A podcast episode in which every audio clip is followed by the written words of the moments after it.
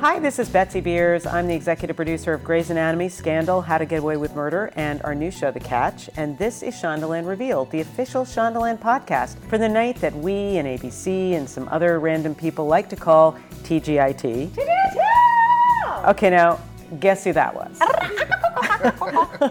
Fart, fart, fart, fart, fart, fart. guess who that was? See if you can guess who So- these people are. So you guys. That's your number one. What would you? You guys probably just watched the Scandal season finale. I'm hoping y'all just watched the Scandal season finale because it was a mind bender of a season finale. And because the mind was so bent, we had to have two guests here today in order to make up one mind with two bent ones, I think. and we're incredibly, and that sounded gross, but I didn't mean it that way because this is a clean, G rated podcast, sort of. Oh, poo. PG 13. First of all, of course, we have the delightful and now officially presidential candidate, Bellamy Young, who, of course, plays Mellie Grant. Yay.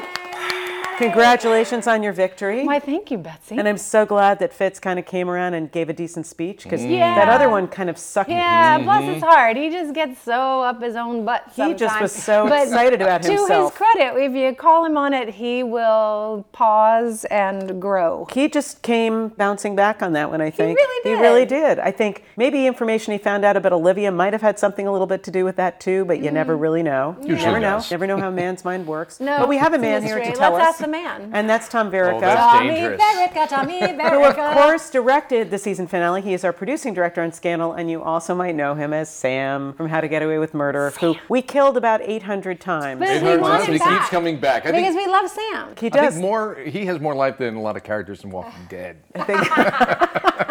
or some series I've worked on. quite honestly, I mean, I think they're just what I love about our world is there's never been a flashback we didn't love. There's never been a mm. Oh, non-ordered storytelling. No, let's I order have- a wig and put on some tape and tell a story in flashbacks. Now, I I'm have gonna constantly say- characters come up to me who either die or they're being written off and they come back and they said, Hey, I just want to thank you for this opportunity. You know, you guys have been good to me. I'm like, What the hell are you talking about? You never die here. You Yeah. can be back. I don't You're care. not- Non-linear. You'll be back. I was back. dead as dead in, in, the, in the first episode of a series. You and were I'm still- so dead. You were so dead, and we all got you. Made you take the job by saying oh, you're not going to be in it. That's right. I remember that. This is true. It won't be a conflict. It's no trouble. Right, and now there's a little damn statue delightful, up for Verica. Mary Howard, our line producer, who's out there. Was like, no, no, no, it's really, it's okay. I can figure out a way to show him. It's really, really good. So today, for our special Shondaland revealed scandal finale podcast, we have some special beverages. We have a a- delicious bourbon, yum. which is, I think it's in honor of the Bells, Hey. who tends to very often bring some moonshine. But today, she let us bring some bourbon, and I just threw some tequila on the table too because you know, Grey's It's a Anatomy's eight o'clock, and there may be mm-hmm. tequila involved, so you never know, right? It could be, it could be really good. Okay, you guys, that episode from the first thing, we're like, Foley as Jake is like killing mm. father-in-laws, and you're just like, oh. dude, you got to get out of this. To dude, I got to get out of this. To at the same point, this whole presidential nonsense is going on, Yeah. and you need a running mate. Desperately. And you're directing your ass off. So what the hell?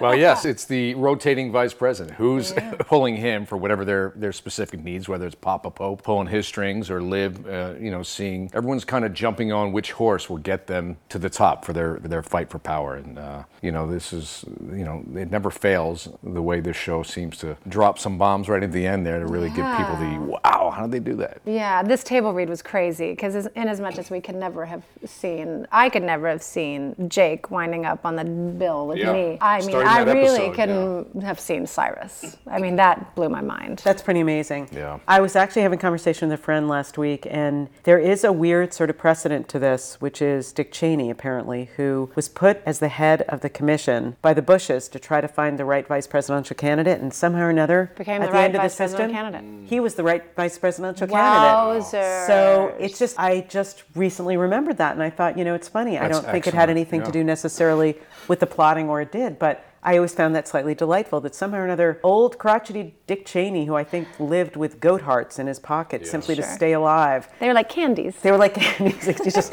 slipped them right in to keep that ticker going. Exa- Exactly. But you're right, probably waited right until there was no other options and hey, jump in there. Or It's did, yours. did away with all other Yeah. options. How long did he plan this, do you think? I guess I should ask somebody a writer that, but, really With know. but, but writing looking at staff, the yeah. character, like, what do you think? I mean, uh, the way it looks on his face as he's uh, playing this episode out is that the dream was born when he found Frankie Vargas. Like it was his Yeah. way back in because he was so on the outs with Fitz at that point, and, And he that had was so everything. burned all His his relationship bridges. with Fitz was everything to him. And- and I Everything, think, yeah. I think seeing Frankie, he saw, you know, if I hitch my wagon, and I guess depending upon how sort of thought out it was to be actually have this, that's the question that I think the viewer will, Yeah. will enjoy, sort of wondering, you know, how much did he have, how specific did he know? But he always felt like he made Fitz. Yeah. Mm-hmm. So I think he just thought he could do it again. But this time, he wanted to be the part of history. He didn't want to be in the background. Yeah, because I think it's he's I mean this sort of consistent feeling that he's been getting more and more and more frustrated about being in the background. Yeah. So he's been doing more and more and more uh, sort of vaguely outrageous things. I think to push himself forward. yeah. And with what we know about him, I mean, Yeah. that's TV I want to watch. I want I to know, watch right? Jeff Perry kind of. I want to watch him be like vice president. Bananas. just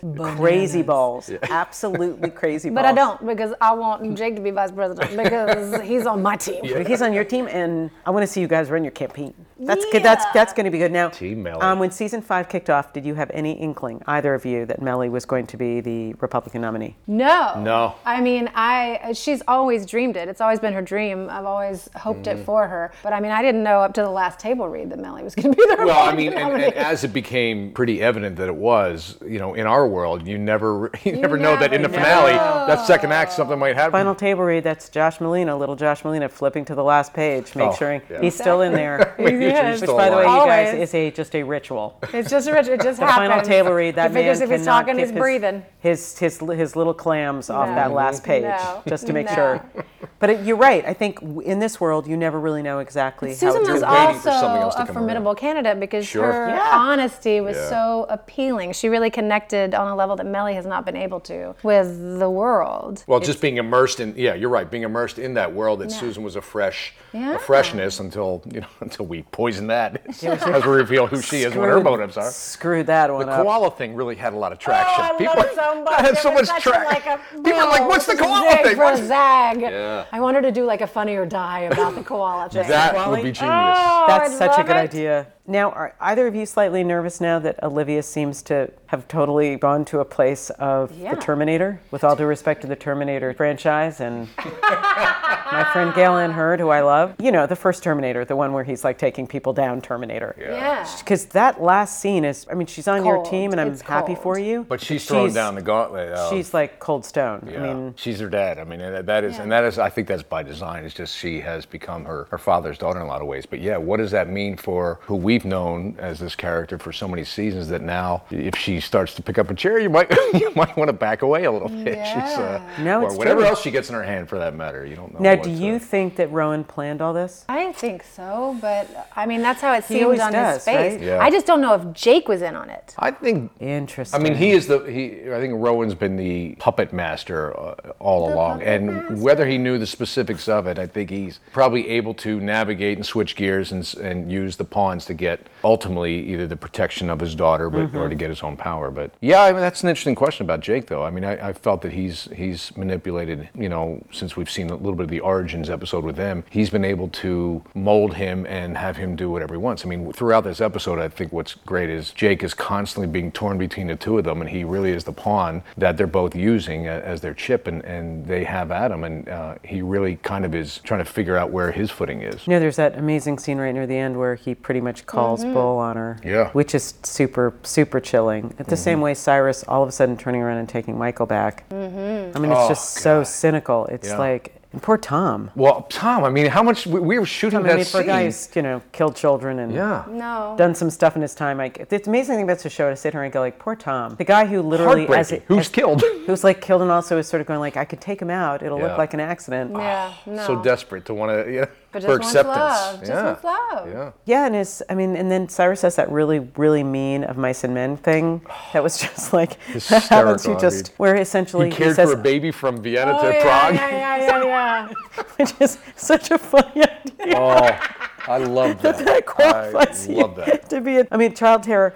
Okay, so from both of your points of view, can you give the fans a general idea of the prep and execution of what that Republican convention Because first of all, What? It was crazy. Where did you guys shoot it? We shot it downtown at the Galen Center. Galen Center, and USC. our beautiful like location, set deck, everybody, uh, our uh, Corey Kaplan, who designs all our, conceives and designs all our sets, they transformed that whole room Yeah. into a convention. Yeah, we've with- had we had numerous meetings both down there and uh, with construction, with production design. We all huddled around a computer to make sure that we were all. It was very important for us to figure out the logistics uh, of all the departments, so that one, what happens sometimes is one department will go down their road and then it bumps up against against another department. So we put we basically built a 3D model of whole space so we can Wow. see where the trusses are going to go, how we're going to light, where where does the DP need to get lights in, how can we design wise, how's that going to affect the design of the set, coupled with just the sheer challenge of filling out that arena with visual effects, and we had numerous visual effects meetings. So there What was sort of quite a visual bit of effects did you do? Like well, crowd so tiling. we, we filled out, as you see in this episode, a- a- any one of those wide shots, basically we had 350 extras that we filled out that entire arena. So we moved them once we finished tiling is what we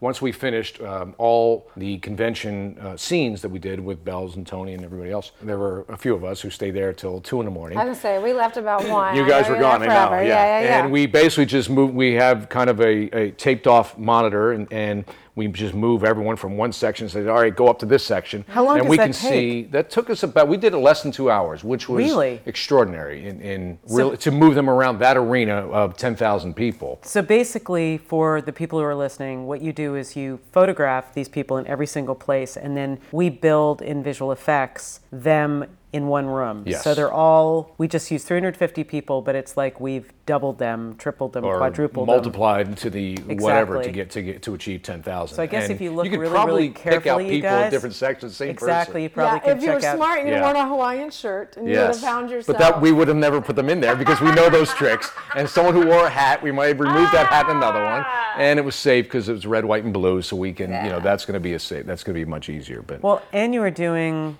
you only did one convention for this one because Correct. the other other nomination or the announcement of Cyrus was not in the Right. convention center. It was just an announcement, right? Right. That's amazing because there was, I think the writers originally said, well, can't you just sort of double purpose that same stage? And I said, that's, you're never going to di- be able to differentiate, nor can we build anything to feel like it's different. So I pitched the exterior of this to make it more of a town hall, more, I said the contrast of those two visually will really be able to differentiate the different platforms of who they are. And Cyrus kind of having his moment, a, a little smaller affair, still very big though, was something that we specifically went after to try to differentiate the two of them instead of just trying to double the, per- the same space. That was a really nice moment because it was more believable to me that that announcement would be made. Because by the time you get to conventions, they're posters of both names. You know, usually Yeah. They're huge, yeah. They're, they're huge, and the nominated vice presidential candidate usually has vaguely been chosen by Yeah. then. So there was something much more realistic about him standing up and saying. Well, "So I we modeled a bit coming in." after when, when Obama named Biden, and it was outside uh, this old historic Oh, that's building. cool.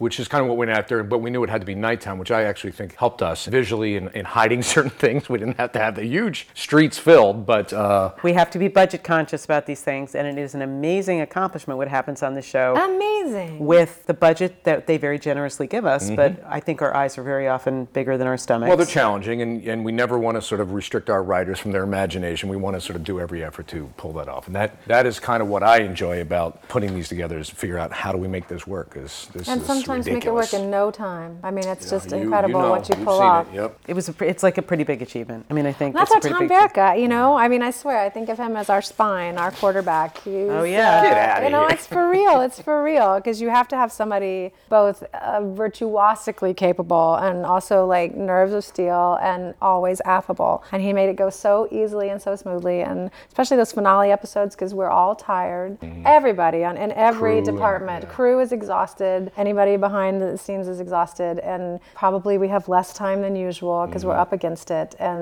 Mm-hmm. And but- scripts get later and later as the season Scripts goes. gets as later well. and later, and the other thing that happens is post, meaning the period of time when we put in our music and the editing's Mm-hmm. done. We get less and less time as the season gets closer it to, the end. yeah. The number of days you have to post because the number of days that you're shooting start to swallow up the number of days of post. So Mm-hmm. you're up this- against your air date. Yeah, so you, so essentially, if we have to air on that Thursday, by the end of the season, we're very often I did ADR Monday. there. You go. Yeah. Yeah. So, it'll- So yeah. just this past Monday, Bells was putting in her her dulcet tones Uh, into were various scenes. We were changing a script point. Well, We were- scoring was happening two days ago. It was. It was. We were sitting and talking about music notes two days ago, and it just aired. Yeah. So that's But that's we called have to being. have somebody with a big heart and an even hand, and Tommy was in charge. Oh, yeah. Well, I think it's Tommy just because I sailed that know. I know the system, and I think there's, you know, throwing a new director into something that would just be, and, and I, so I know all the moving Oh, that would be like so I putting think that's a why I new do- waiter on the floor during the lunch rush.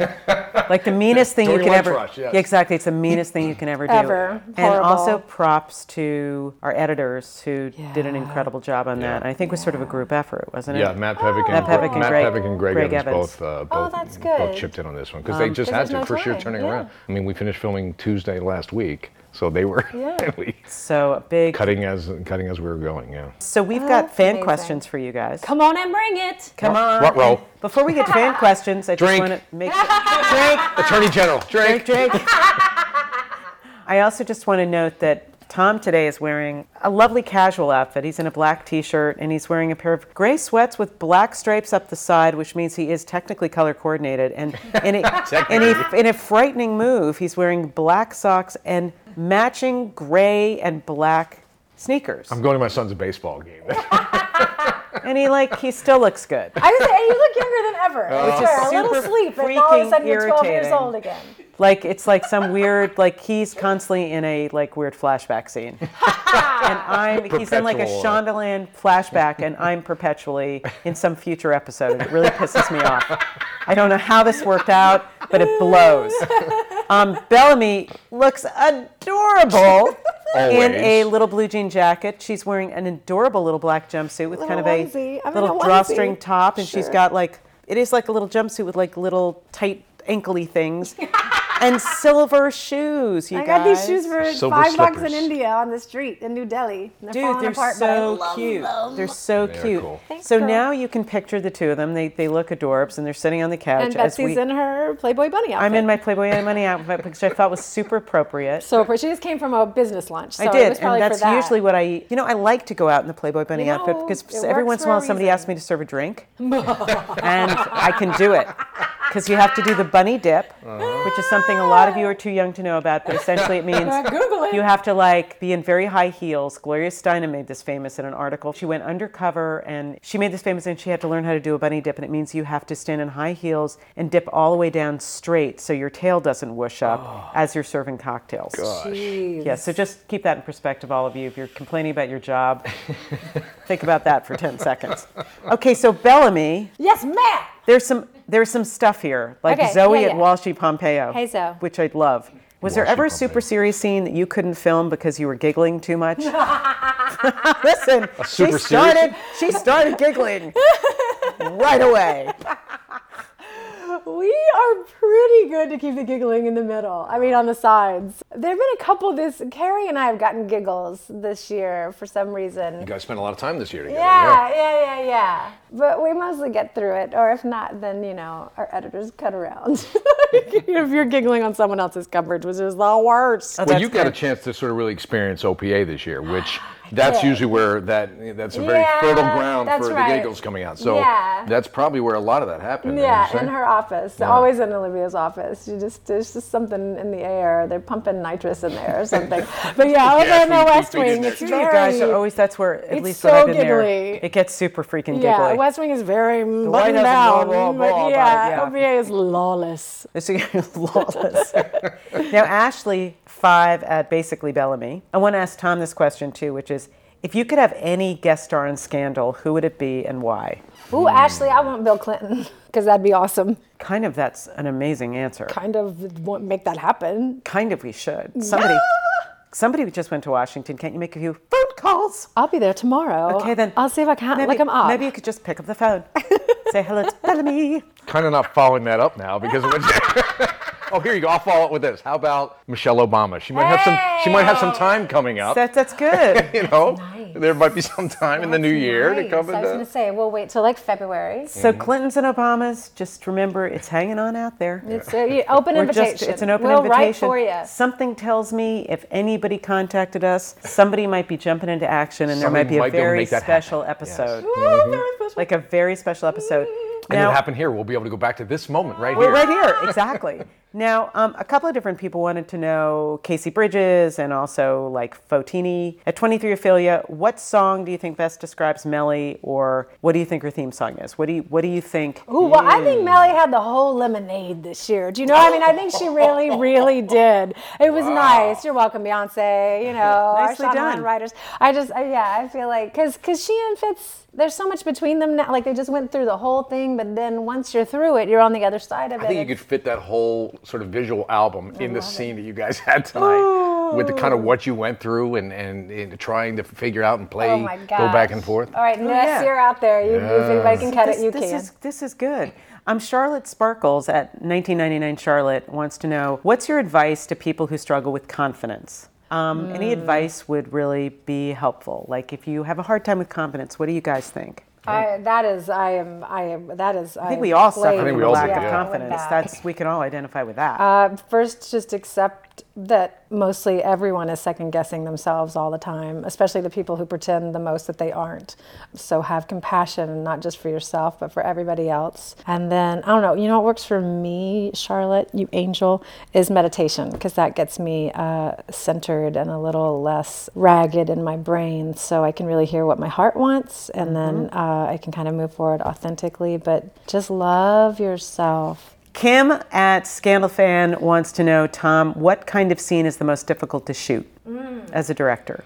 Uh, I, I think the ones that are the ones that are most exciting and fearful are the ones that usually turn out to be the, the biggest pendulum of success and failure. And that is either a sex scene that is more interpretive and, and up to you to kind of really visually write that language, or the mundaneness of an action sequence that there's so many parts to it that sort of go against the organic nature of, uh, of ebb and flow of, uh, of what's happening between two characters and, and a dynamic. Uh, those tend to be very challenging. And then anything that has sort of the what everyone sees as the oh my god the best scene ever before you shoot it because then the bar has been set so high it's it's like a book. You know you read a great book and, and you we all have our own individual take of what a, a particular scene means to us and it's phenomenal because it's you know your own experience and your own path has mm-hmm. informed that. And then when somebody does something if it isn't mm-hmm. how you imagine it you're like oh no i thought it'd be more like this or i thought it'd be better like this or they didn't focus you know so those are uh, kind of hits in, in each of those areas that, that tend to be most challenging. See, I think yeah, that, that that makes a lot of sense, and I just always feel like directing's really hard. But now you've shadowed Tom, I have. We had a couple of questions about that. Kim at Scandal Fan and Fotini wanted to know, like, what was that like when you shadowed Tom directing? It was unbelievable. Darby also shadowed this year, and we, we've had a lot of, well, we had Scott direct, but a lot of our cast is trying to get a little uh, more Mm-hmm. educated on that That's side smart. of things. I'm always watching the director because. Because I don't know why, it, it's always riveting to me. But to shadow Tommy was so educational and inspiring. It was last year's finale, so it was also really harrowing because everything was last minute and uh, bigger than even usual. And it really dropped my jaw in terms of uh, the scope of what all has to happen because as an actor the machine is made to insulate you. So it's very very important that you take the step to go outside of the machine. But also it was so sort of i could cry now thinking about it beautiful getting to really really watch everybody else do their job because also as an actor you get very you know caught up in oh i want to do this on this line or whatever When you're But, you focused, know, you are focused on you stay on your track you spontaneity, stay on your, yeah. yeah. yeah, But you know, having Steve Frakel like teach me how to use the crane, or like watching Corey Kaplan have to come up with nine prison sets in 48 hours, or you know, like just really watching everybody make magic happen, like manifest a reality that did not exist before. It was overwhelming and so beautiful. It- I recommend it. Anybody out there that has an interest, uh, pursue that interest because it there's just nothing like it. Yeah, you're like it's like godly. You're making things. it is you know you become a manager of a team basically Mm. um, and then you, hopefully you're able to articulate what your vision is of that your your specific point of view of how you get that and the more I find the more you communicate with people, that they can bring their their game, and it's only going to make you look better. Mm-hmm. But um, And the more clear you are in your vision, because that's the most. That's I think that's Yeah. the thing that makes everybody else fearful. Is Well, when that's what, that's little exactly waffly. right, and and you know we we all see as as I I learned, you know, my best training for directing was being an actor on series television because you see many different styles coming through, and we. And I think we, we, you know, whenever a director shows up day one, you are immediately assessing. Okay, does this person know what they are? They clear on what they want? Can I trust them? Do they? Do I like their ideas? Because if one does fail on, on each of those cylinders, you pretty much make the quick decision of like, oh my God, we're on our own here. Save yourself. And that happens. Yeah, I mean, it just yourself. it does happen. We really work to not have that, and that's why I think actors, actor directors, in, in particularly in television, make really good directors, is because they will always honor, they will always be keyed into the moments and the scene and what it's about. Mm-hmm. We have such a fantastic team of technical people who can mm. bring mm. all the rest of that concert together and, and, and make it all go. Um, okay, I've got I've got a final question for both of you guys. I which do want to interject before the final question that I would like to amend my favorite guest star of next season answer to include Tom Verica. That would actually just be occurred great, to me. wouldn't it? Although Yes. very confusing. Well, very that's for. Mary. That Mary can be confused. I think it's like But oh, I his don't- name. yeah, his I would his like name to- Oh, is. thanks, I Belle. would just like to include that going A love interest of Mellie, as she had her. His name is Graham. Ah. it's very confusing. He had a twin brother who died in an accident, Exactly. And he fights Marcus. and he fights And Marcus. It's like Marcus for Mellie's Marcus. affection. Marcus. My gosh, it's getting hot in here.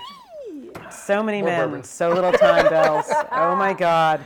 Okay, the question is Monica at TGI Tears is what has been your best failure? What do you think in your lives was something you failed at that you feel like helped you grow and change? I was just in DC last week and walked by the National Theater there and remembered getting fired off my first job.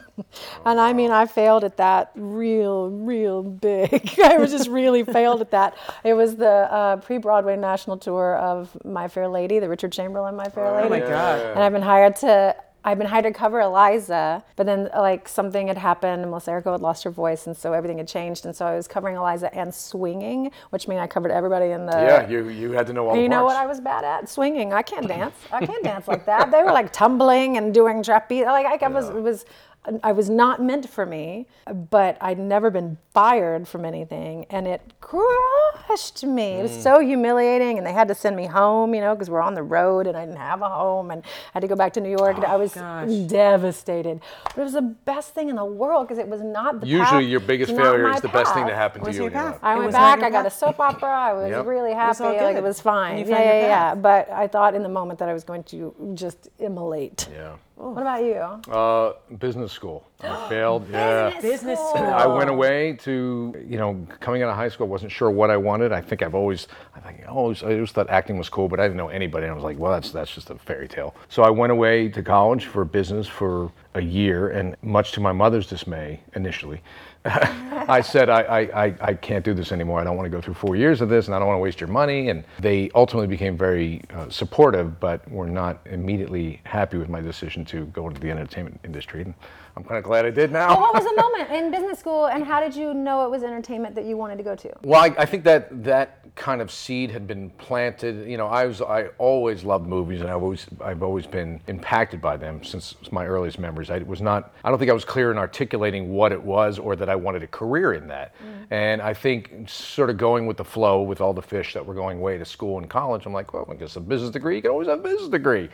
And as soon as I got there, I knew it was a mistake, but I tried, I tried, and, and I just, uh, it just wasn't for me. So there was a very clear point that I remember sitting down with my parents and saying, I, I don't want to go back to school next semester. And, and uh, there was silence, and, and it very quickly turned into tr- tremendous support of saying, follow and do what it is that you want, because you're, gonna, you're not going to have any, if you don't do what you want to do now, you're going to regret for the rest of your life. So the hell with it. Just uh, forget business. And what do you want to get into acting? Let's make some calls. My father started helping me out with this, you know, the Walnut Street Theater in Philadelphia. so I called there and yeah. studied, started studying there, and that's kind of how it all started. Your parents are such sweeties. See, No, that's, That's a a good, good story. My father's always asking, "How's that Bellamy doing?" I love your dad. he loves you.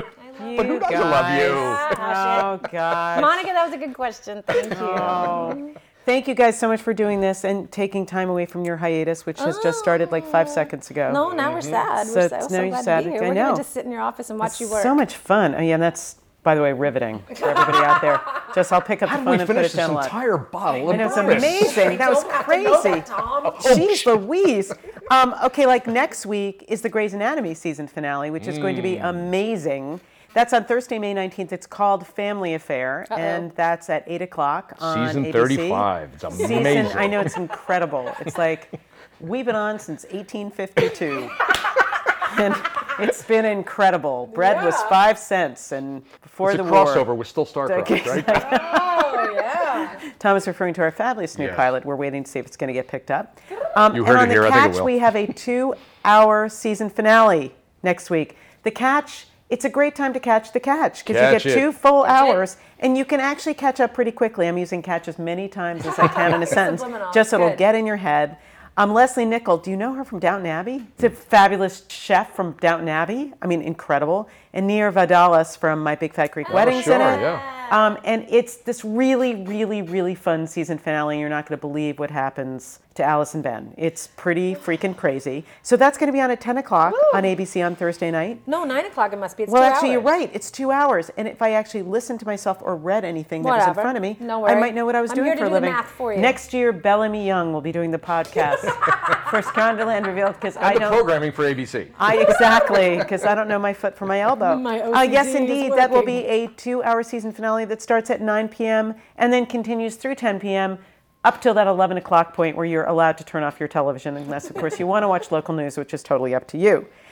Thanks again to EW.com for posting an exclusive first listen to the podcast every Thursday night. Thanks, EW. And thank you so much, EW. We love you, EW. And you can subscribe to this podcast at itunes.com backslash Shondaland, where each new podcast episode is available on Friday evenings. I'll be back next week with another Shondaland Revealed podcast. Our season finale, you guys, of the Shondaland podcast. You're going to get a break from this droning voice for a couple of months, which will be season finale? phenomenal for you. No. And I will miss you Oh, because I won't have any friends. But that's why I'll be coming back next week. So until then, it's Betsy Beers saying stay safe. Be talking to you soon. Bye bye. Thank you, guys. Thanks.